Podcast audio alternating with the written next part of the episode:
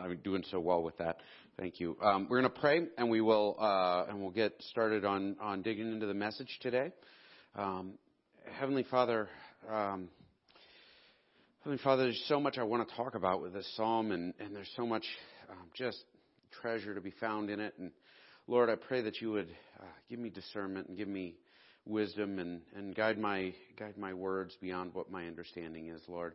I pray that, that you would help me to um, share the gospel effectively. Help me to to reflect your heart in the word today and and I pray, Lord, that the folks who are here would hear from you, that they would know you more through through this, and and Lord, that that your Holy Spirit would would uh, come through in the words, that people would hear from you um, in in um, in the message this morning. In Christ's name, Amen.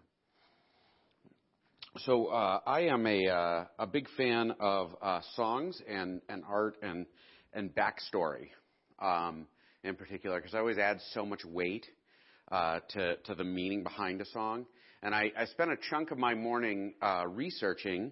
Actually, I spent a chunk of my week researching uh, songs and, and backstories that go with them. And and the one I kept coming back to is "It Is Well with My Soul," but I've talked about it in like ten sermons.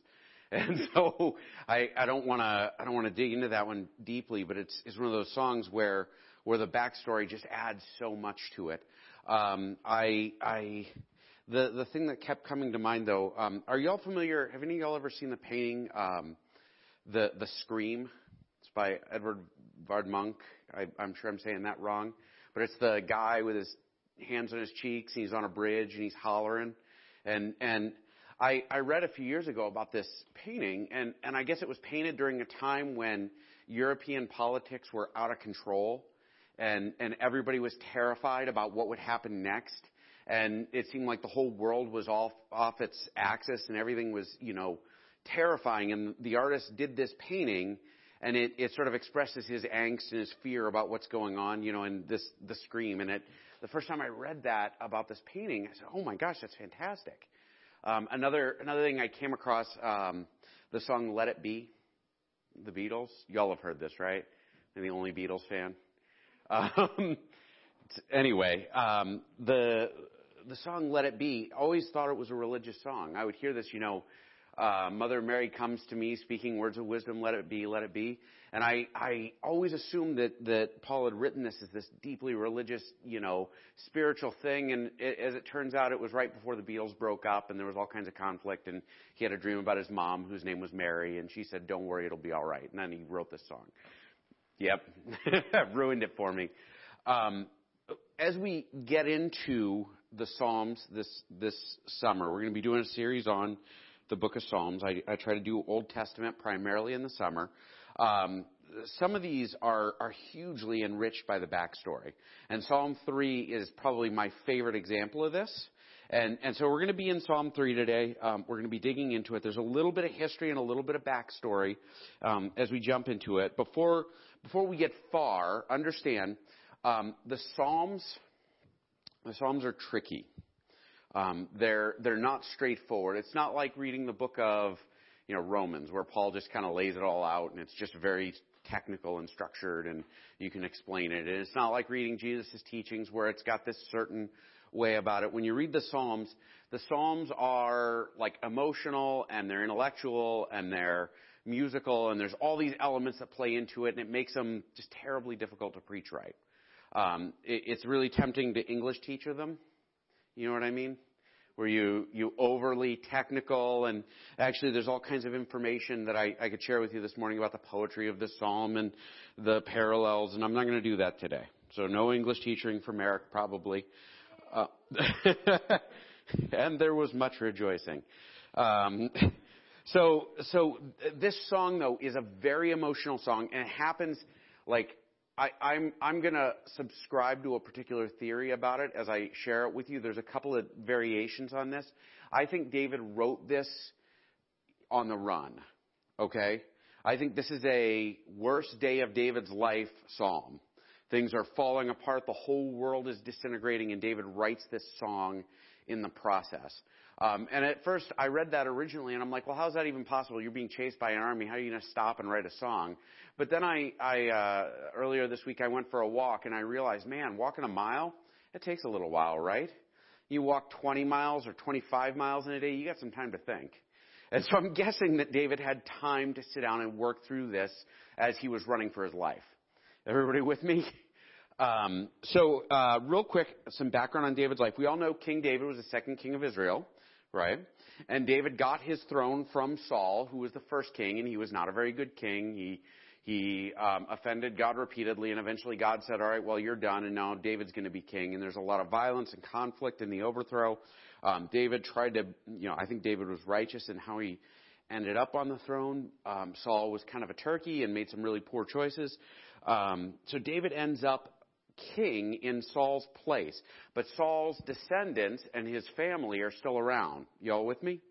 So, you know, David is running from this uprising, and his family, like his enemies' families, are still all around.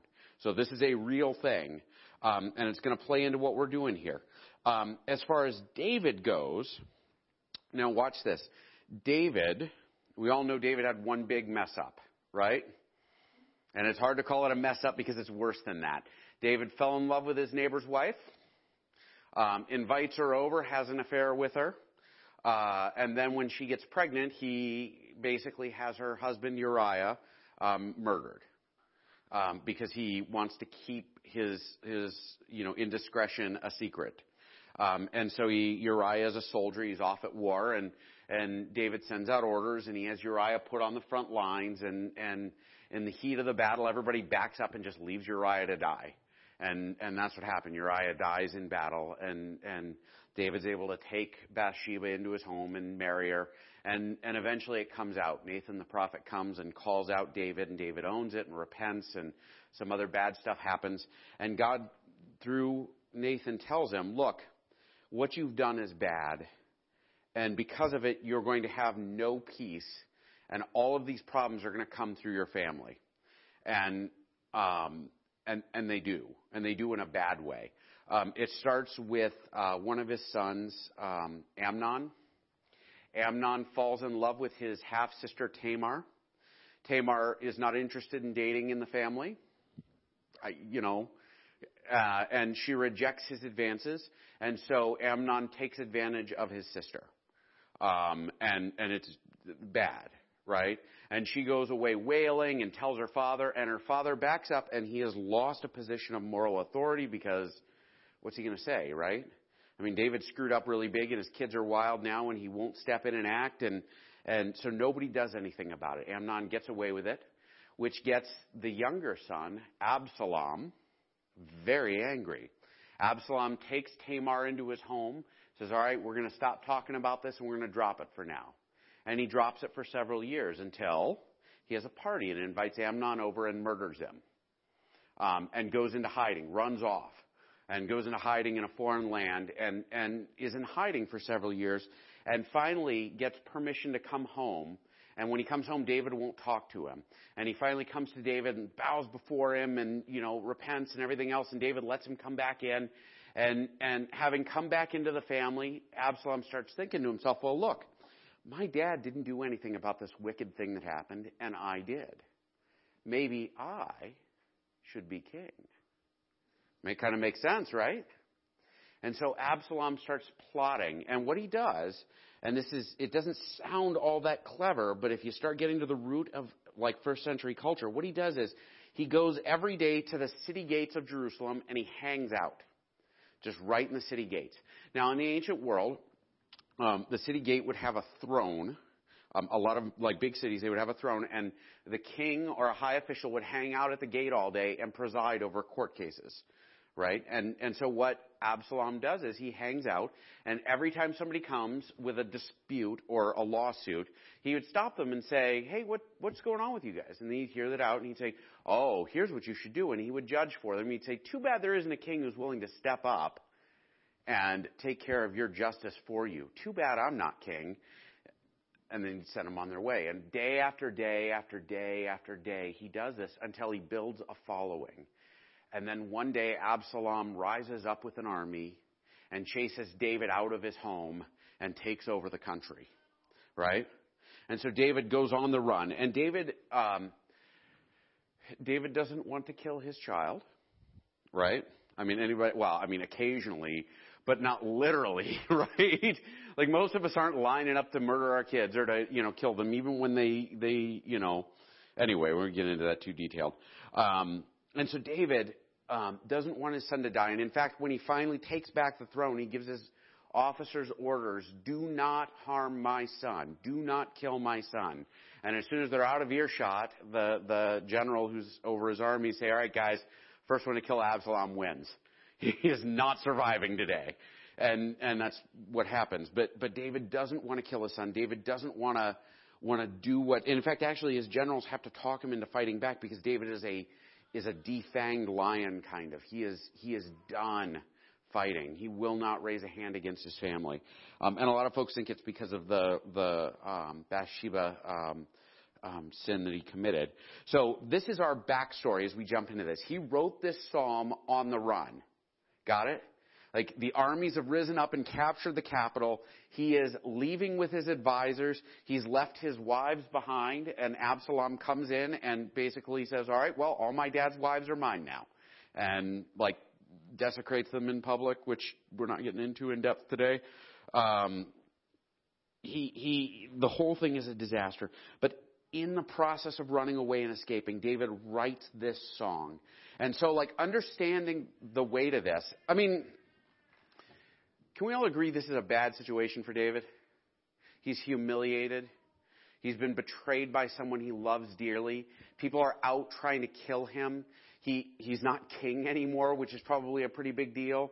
Um, he, you know, feels abandoned. He's, people are trying, I mean, he is on the run for his life. And what does he do? He writes a song. Um, one last thing. There's a word in there, Selah, right? Selah is a Hebrew word. We have no idea what it means, just so you know. Actually, it's not that we have no idea. We don't have a clear, direct translation. Translationally is a difficult word right? Um, and that's why I had Rebecca play this song today, right? Did y'all listen to the offering song? Every once in a while, in that offering song, she would stop and it would be quiet, right? And that there's an effect to that, isn't there? I mean, it kind of like where all of a sudden it's just, or where it'll the words die down and it's just music and there's just this emotional weight to the music. Or where the music will stop and they'll keep you know and she kept singing and there's kind of this you know when you go a cappella it's almost like an exclamation point in the song. Are y'all following me? Um, selah is an added thing. Um, it's a musical note and it either means like stop and silence um, or it might mean go to a musical interlude. Some people think it means a refrain, but the support for that as a as a thing is not as strong. Um, but we're gonna we're gonna go with the popular understanding that this is a break, um, and it's a break that adds emotional exclamation point. It is a it is a hammer landing in the middle of the song over and over again, um, because this is a sad song. It's a powerful sad song. Um, so diving into the text, finally, there's only eight verses. We're actually going to start before the first verse.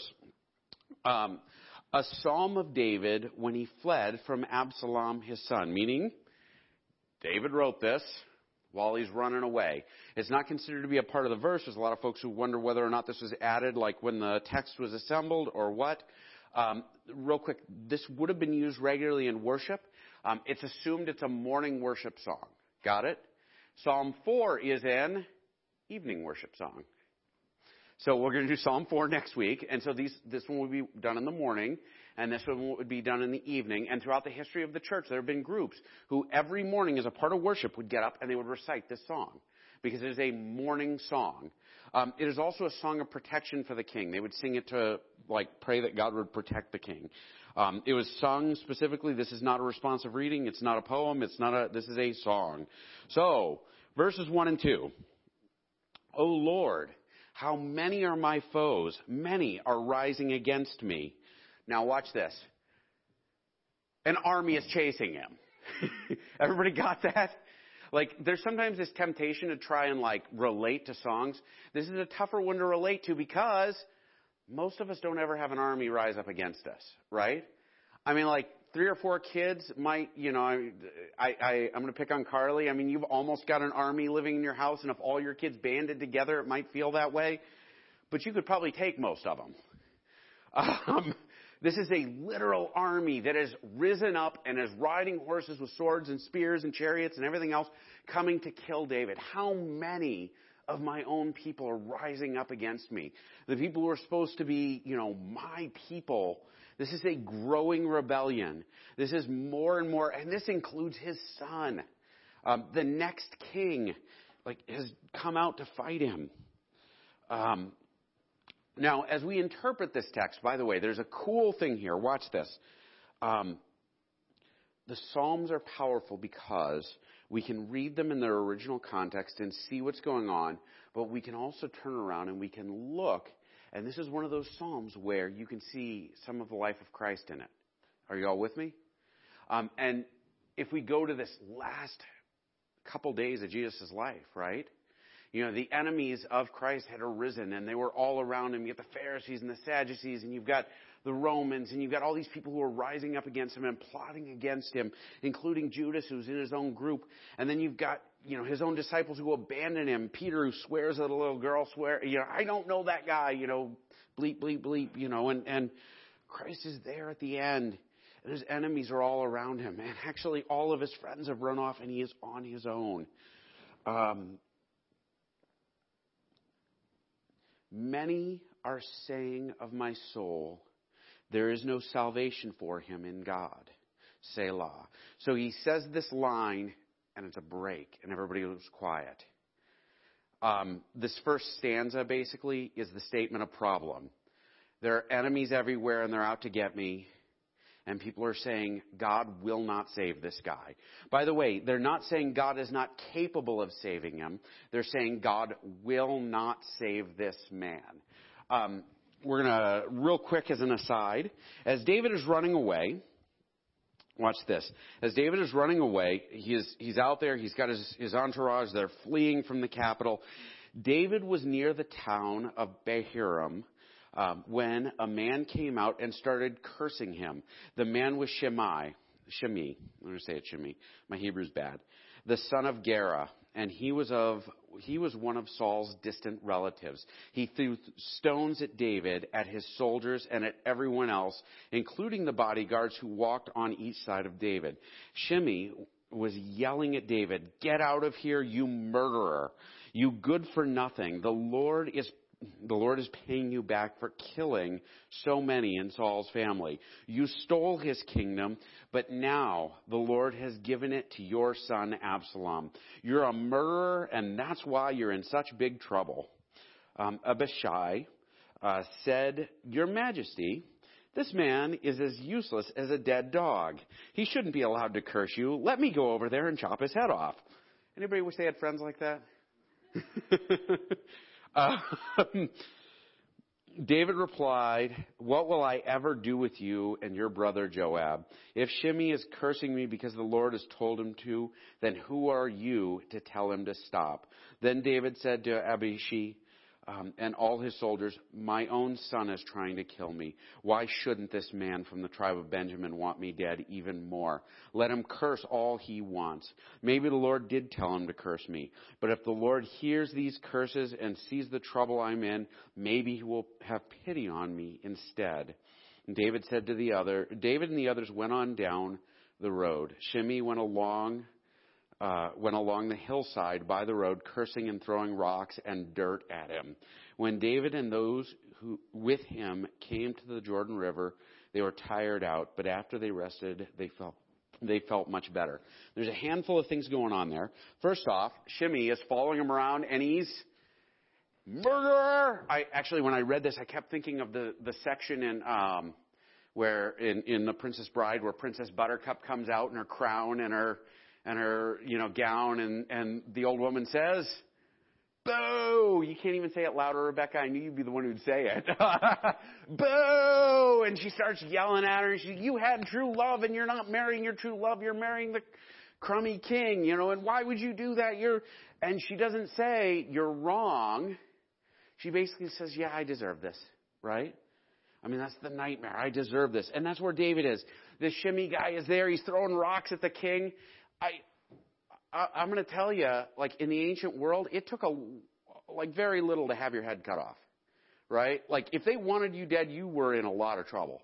You know, that life was very cheap in the ancient world. What this man did, I mean, he, he is lucky he survived it. And in fact, actually, when David comes back to power, he shows up again and grovels and says, all right, sorry about all that misunderstanding. Please don't kill me.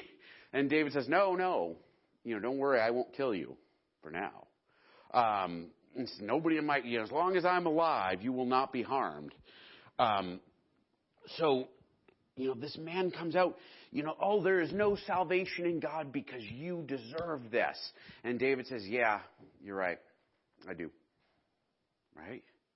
Man, that's a low spot. Anybody been there?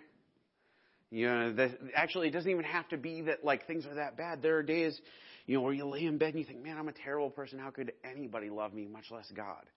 You know, oh my gosh, I've committed these sins. I've rebelled in these ways. Like, how can I ever be right again? How can anything ever be right again?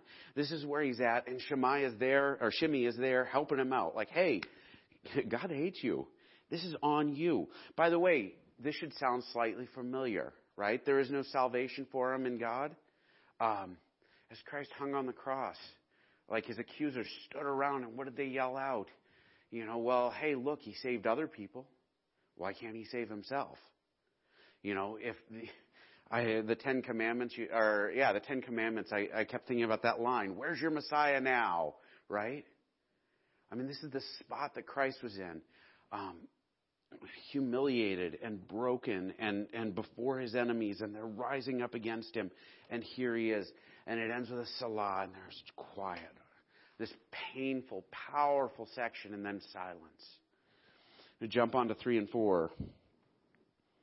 Did it go? Yeah. All right. Um, but you, O Lord, are a shield about me, my glory and the lifter of my head. I cried out to the Lord, and he answered me from his holy hill. Um, there are a few things here. Uh, anybody see Gladiator?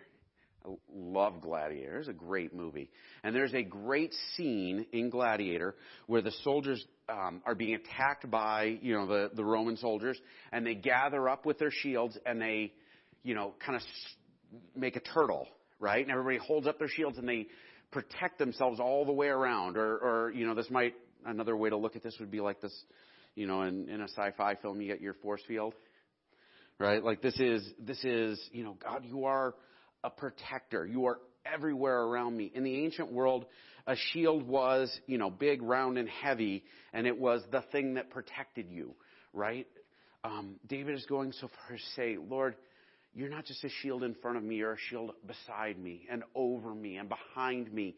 He has got accusers and attackers everywhere, and God, you are protecting me. By the way, if you want to jump to a New Testament parallel here, right? Um, Paul gives us a great set of like like analogy, you know, put on the helmet of salvation, right?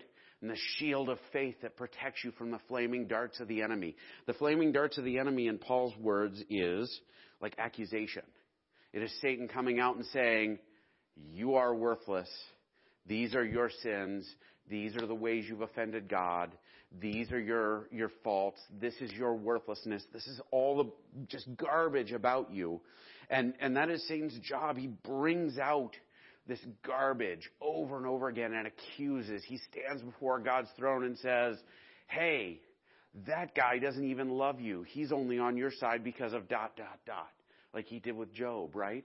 But we have our shield of faith, and that is a shield that protects us entirely from Satan's accusations. We can back up and say, I have faith that Christ died for my sins. I have faith that Jesus bore my sins on the cross, and if I belong to Him, I am forgiven, and you protect me on all sides. You are, you are the one who literally guards me all the way around. You are my salvation, God. Um, he's coming out and he's saying, listen, God is this shield. He's the ultimate protector. My glory and the one who lifts my head. By the way, this psalm is loaded with military analogies, and I suspect it's probably really easy to use military words when you're marching in a column of people running away from the enemy, right? Like there are there are soldiers everywhere, and he is using military analogies, and one of them is the word glory. Glory from Hebrew here is heavy right? You are my heavy, which sounds like a weird thing to say, except that when soldiers went into battle, they went in light, right?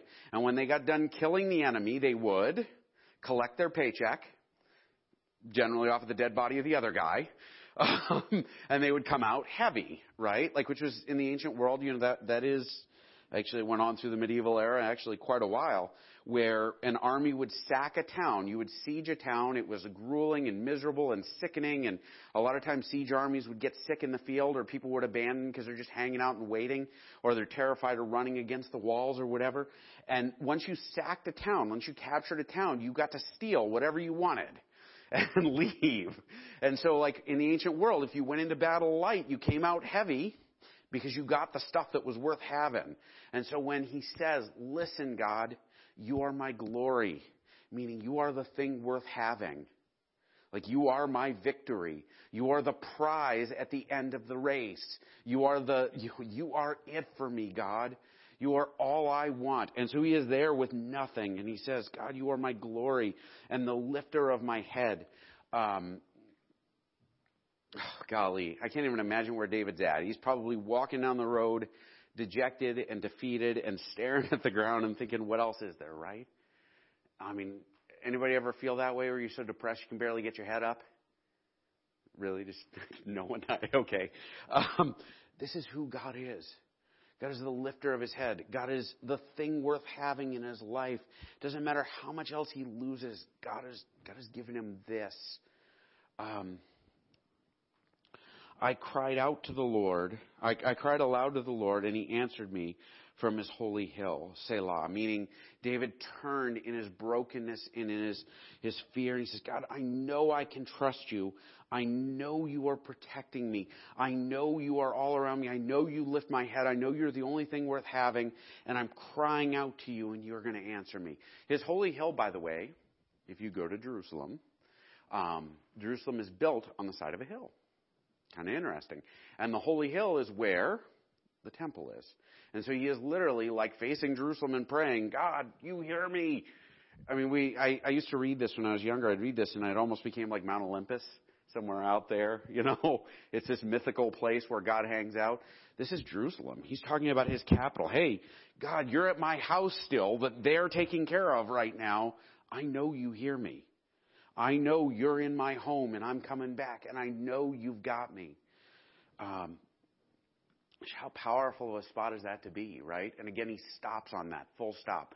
God, I know you've got me. I trust you. I trust you. How hard is that to say? I mean, and I mean, it, golly, sometimes it's hard to say when things aren't that bad. Sometimes it's hard to say when things are sort of mediocre bad. You start pulling the scale of bad all together. I was reading about um, stress, and, and we think things are stressful, like traffic. I mean, we don't have real traffic in Montana. Um, you know, you get stuck behind the combine and you got to wait an extra two minutes to get down the road until you get over the hill and you can pass them. Um, you know, but I, I remember commuting and it would take me an hour to drive to downtown Chicago every day when I was when I was working there. And and most of it was me just sitting there. And after a little while you're thinking, couldn't the guy in the front of the line just drive forward? You know, and it just feels so stressful and you go to work and you get deadlines and that feels so stressful. And there's a scale they use to measure stress and actually that stuff's really, really low. And like the really high stuff is like the death of a spouse. Right? Bankruptcy. Um, terminal illness. Uh, you know, child abandoning you. Uh, you start scaling it out, and ultimately, most of the stress we deal with on a daily basis is really just not that big a deal. But it is hard, even in the low key stress, to say, God, I know you're protecting me. God, I know you're on my side. God, I know you are in like the promised land and you are waiting for me and you hear me and you answer me. Full stop. Selah, right? God, the world is broken. God, I know you've got this. And we stop again for emphasis and there's quiet. Because we know God's in control. Five and six. I lay down and slept. I woke again, for the Lord sustained me. Um, I can remember.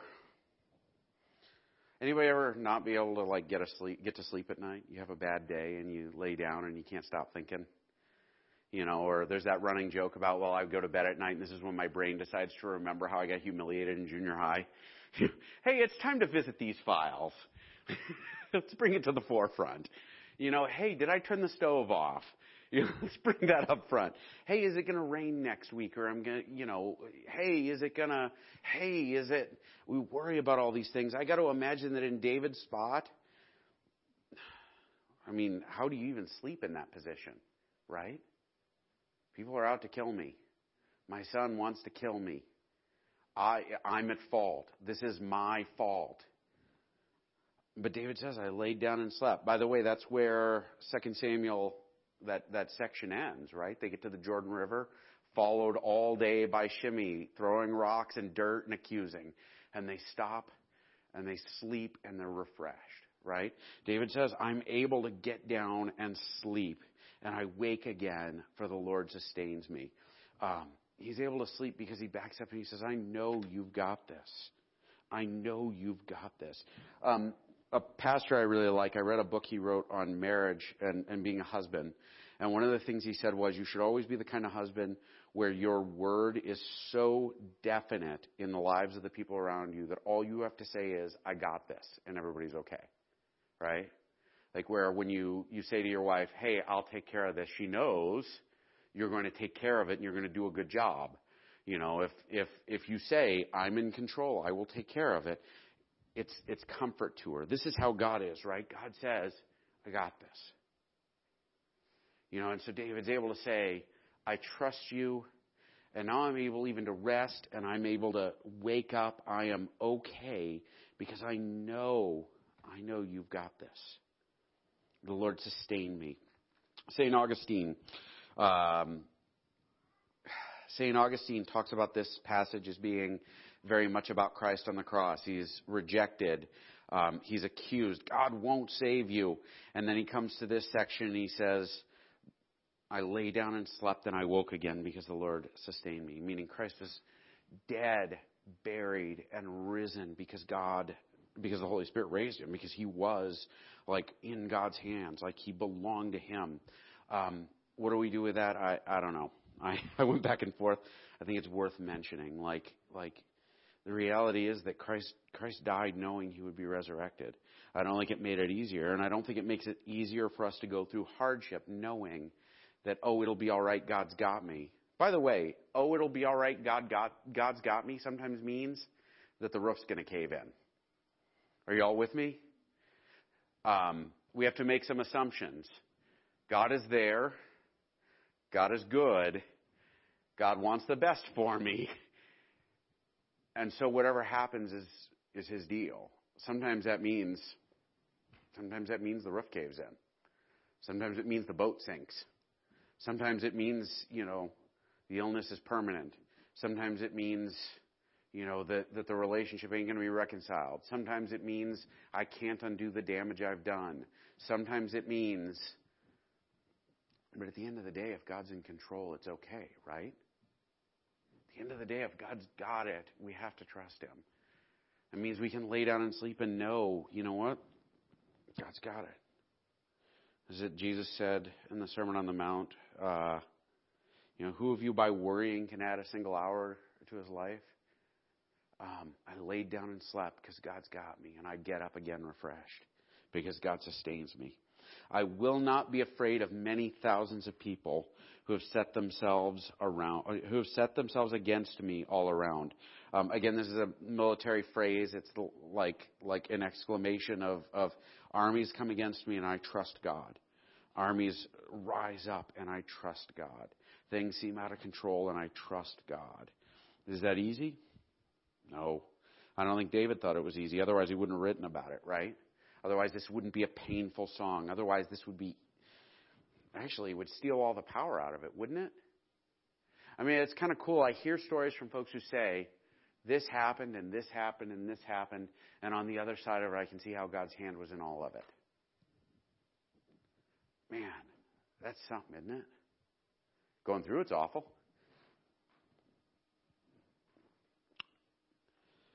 Arise, O Lord, save me, O God. Now, here's something I did not know, and I've read this psalm a million times over the years. Arise, O Lord, this phrase in Hebrew was used over and over again when they would get the Ark of the Covenant out to go to battle. It was like the part of the part of the the prayer that they would recite as they got the ark up and they sent it out to lead them into battle. Right? Arise, O Lord. Um, and so David has shifted gears from I find refreshment in you to all right, God, let's go get them. let's do this. Come on, save me, oh my God. For you strike all my enemies on the cheek. You break the teeth of the wicked. That's a fun one. Um, there's a collection of psalms called the called the imprecatory psalms. They're all about like God avenge me against my enemies. We're going to talk about a few of those this summer, but like we're not going to get into it right now. This is a powerful statement. Strike my enemy on the cheek. Um, what this is in the ancient world, if you walked up and you struck someone on the cheek, it was an insult. It's probably an insult now, right? Um, but this is God insult my enemies, humiliate them. And I, I think, you know, we almost see this. Shimei comes back and says, Oh, wow, David, please don't kill me. You know, please, please don't kill me. Please don't kill my family. Please don't kill any of us. I am so sorry. Right? Oh, I am so sorry. Like, strike my enemies on the cheek means humiliate them, Lord. I don't just want to win this, I want you to humiliate them. I think the most powerful part of this, again, is we come back around and at the cross, what did Christ do? Christ crushed Satan's head, is, is something that Paul tells us, right? You know, he, he defeats death, he humiliates it. What's the, the line? Oh, death, where's your sting? You are a humiliated enemy, right? And David comes around and says, God, humiliate my enemies. Don't just beat them, humiliate them. You break the teeth of the wicked. All right, well, there are a lot of things to do with this. First off, broken teeth are the most gross and horrible thing in the whole world, right? Um, a lot of folks assume that this is about wild animals. Ever been bitten by a dog or a cat? No, no, I'm sorry, a cat. um, cats, man, they bite, right? Dogs bite too, but you know, cats. Um, but a dog or a cat without teeth, you know, what else is there? I mean, cats have claws because they're Satan. Um, but the the the assumption here is like this he's talking about like almost like a wild animal that's been neutered. Like it can't even fight. It is not dangerous. You know it's it's this scary thing that can't fight back. Um i i think that uh there's a strong case to be made that this means shut their mouths so they can't talk right? Anybody ever wish that would happen? You turn on the news and you're like oh my gosh i wish these people would shut up. Right you hear the gossip around town and your name happens to be attached to it and you think, why can't people just shut up?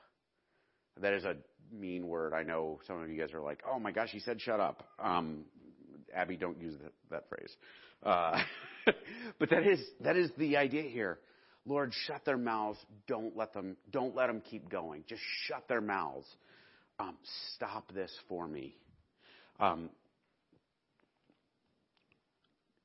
what do we do with that line? When you find yourself backing up and saying, God can never really love me because I did these things. That's Satan accusing you. It is the truth, right? And at the end of the day, like, we can back up and say, no, no, no, no. Your head is crushed. You are a defeated enemy. I'm righteous because I'm a follower of Jesus. I've got his righteousness on me. My past is gone. Shut your mouth right? Um, there'll be a day when we stand before God in eternity, and everybody who's an accuser, everybody who's an enemy, will have their mouths shut. There'll be nothing else to say. Um, this is where David is. Shut the mouths of my enemies, shut them up. Big haymaker here, right? Like this is uh, Spurgeon, the Prince of Preachers, said that this was his, you know, like he he finished his sermon on Psalm three with this, and it's it's a theological haymaker, is the way I read it uh, described. It is a big, solid punch. Salvation be- belongs to the Lord. Your blessing be on your people, Selah. And so he ends with the only thing that can save me is God. Right? The only hope I have is God. There's a line in, uh, oh gosh, I think it was John Owen that said it. I'm, I'm going to have to look it up now because I've used it several times. The only thing you bring to your salvation is the need to be saved in the first place. Right? Salvation belongs to God, period. I'm not going to be smart enough to raise up an army. I'm not going to be this. I'm not going to be that. You know what actually got Absalom in the end? He was riding in battle and his hair, he had this long flowing hair and it got caught in some branches of a tree and he got hung up and it left him exposed and somebody come up and stabbed him. Like, it, I, like, like, God delivers his people. And that is what it is. Like, you from your sins, you from your situation, you from everything else. Like, salvation belongs to him. And sometimes He doesn't save us from our situation because it helps us be saved from our sins. And sometimes He doesn't save us from this because it's part of His will elsewhere. Um, but at the end of the day, we have to back up and say, you know what? God's in charge. Salvation belongs to Him. He is, he is my only hope. He is, he is my glory. My treasure at the end of the day is Him. And it ends with a Selah, and everything goes quiet again, right? Like that song, Quiet. What do we do with this psalm? Well, for starters, I think this is one of those psalms that you memorize, that you memorize, and you come back to when everything is screwed up as it's going to get. Right? You come back to it and say, you know what? I know I got enemies all around me. I know that there are people circling around me, and I know you're in charge. I know I'm stuck, but I trust you. I know that it seems hopeless, but I, I know you got me, God. I know I'm hopeless right now, but you got me. Um, over and over again, we come to that, and and not after the fact. This is a song David probably wrote on the run, like running away. His son trying to kill him. David wrote a song about it. Man. Like, I think there's power in coming back to God over and over again, emotional, crying, angry, frustrated, the whole nine yards, and talking to Him and saying, God, you're in charge. You got me. God, you're in charge. You got me. Um, I'm going to close this in prayer, and I will let you go for the day. Um, and don't forget, we, we do need folks to go to the nursing home today. Um, is a big deal. Uh, let's close in prayer. Heavenly Father, I pray that you be with us this morning. Um, I pray that you would help us to trust in you and to lean on you and rely on you in our time of difficulty. Lord, when it seems like there are enemies all around us calling out against us, Lord, I pray that you would give us hope and give us peace in it. Um, help us to come back to you over and over again when everything seems seems lost, and know that salvation belongs to you alone. You alone, only in Christ, only by His blood, only by Your grace, only by Your power, Lord, are we saved. In Christ's name, we pray. Amen. Um, real quick, one last thing. Uh, on his deathbed, uh, David is laying there. He's dying, and his last command, he gets Solomon in, and he says, "All right, Solomon, here's what I want you to do." I promised Shimei that I would not kill him during my lifetime. When I'm dead, I need you to go kill him. um, don't carry wretchedness with you. Um, this is a part of David's life that was broken and messed up. Don't carry it with you. In your lostness, in your salvation, know God is Shimei's salvation too. And he's you know, every political enemy's salvation. And he's your neighbor's enemy. He's that guy who's gossiping about you. That guy's salvation. Like, we're going to close. Uh, well, yeah. Have a good day, guys.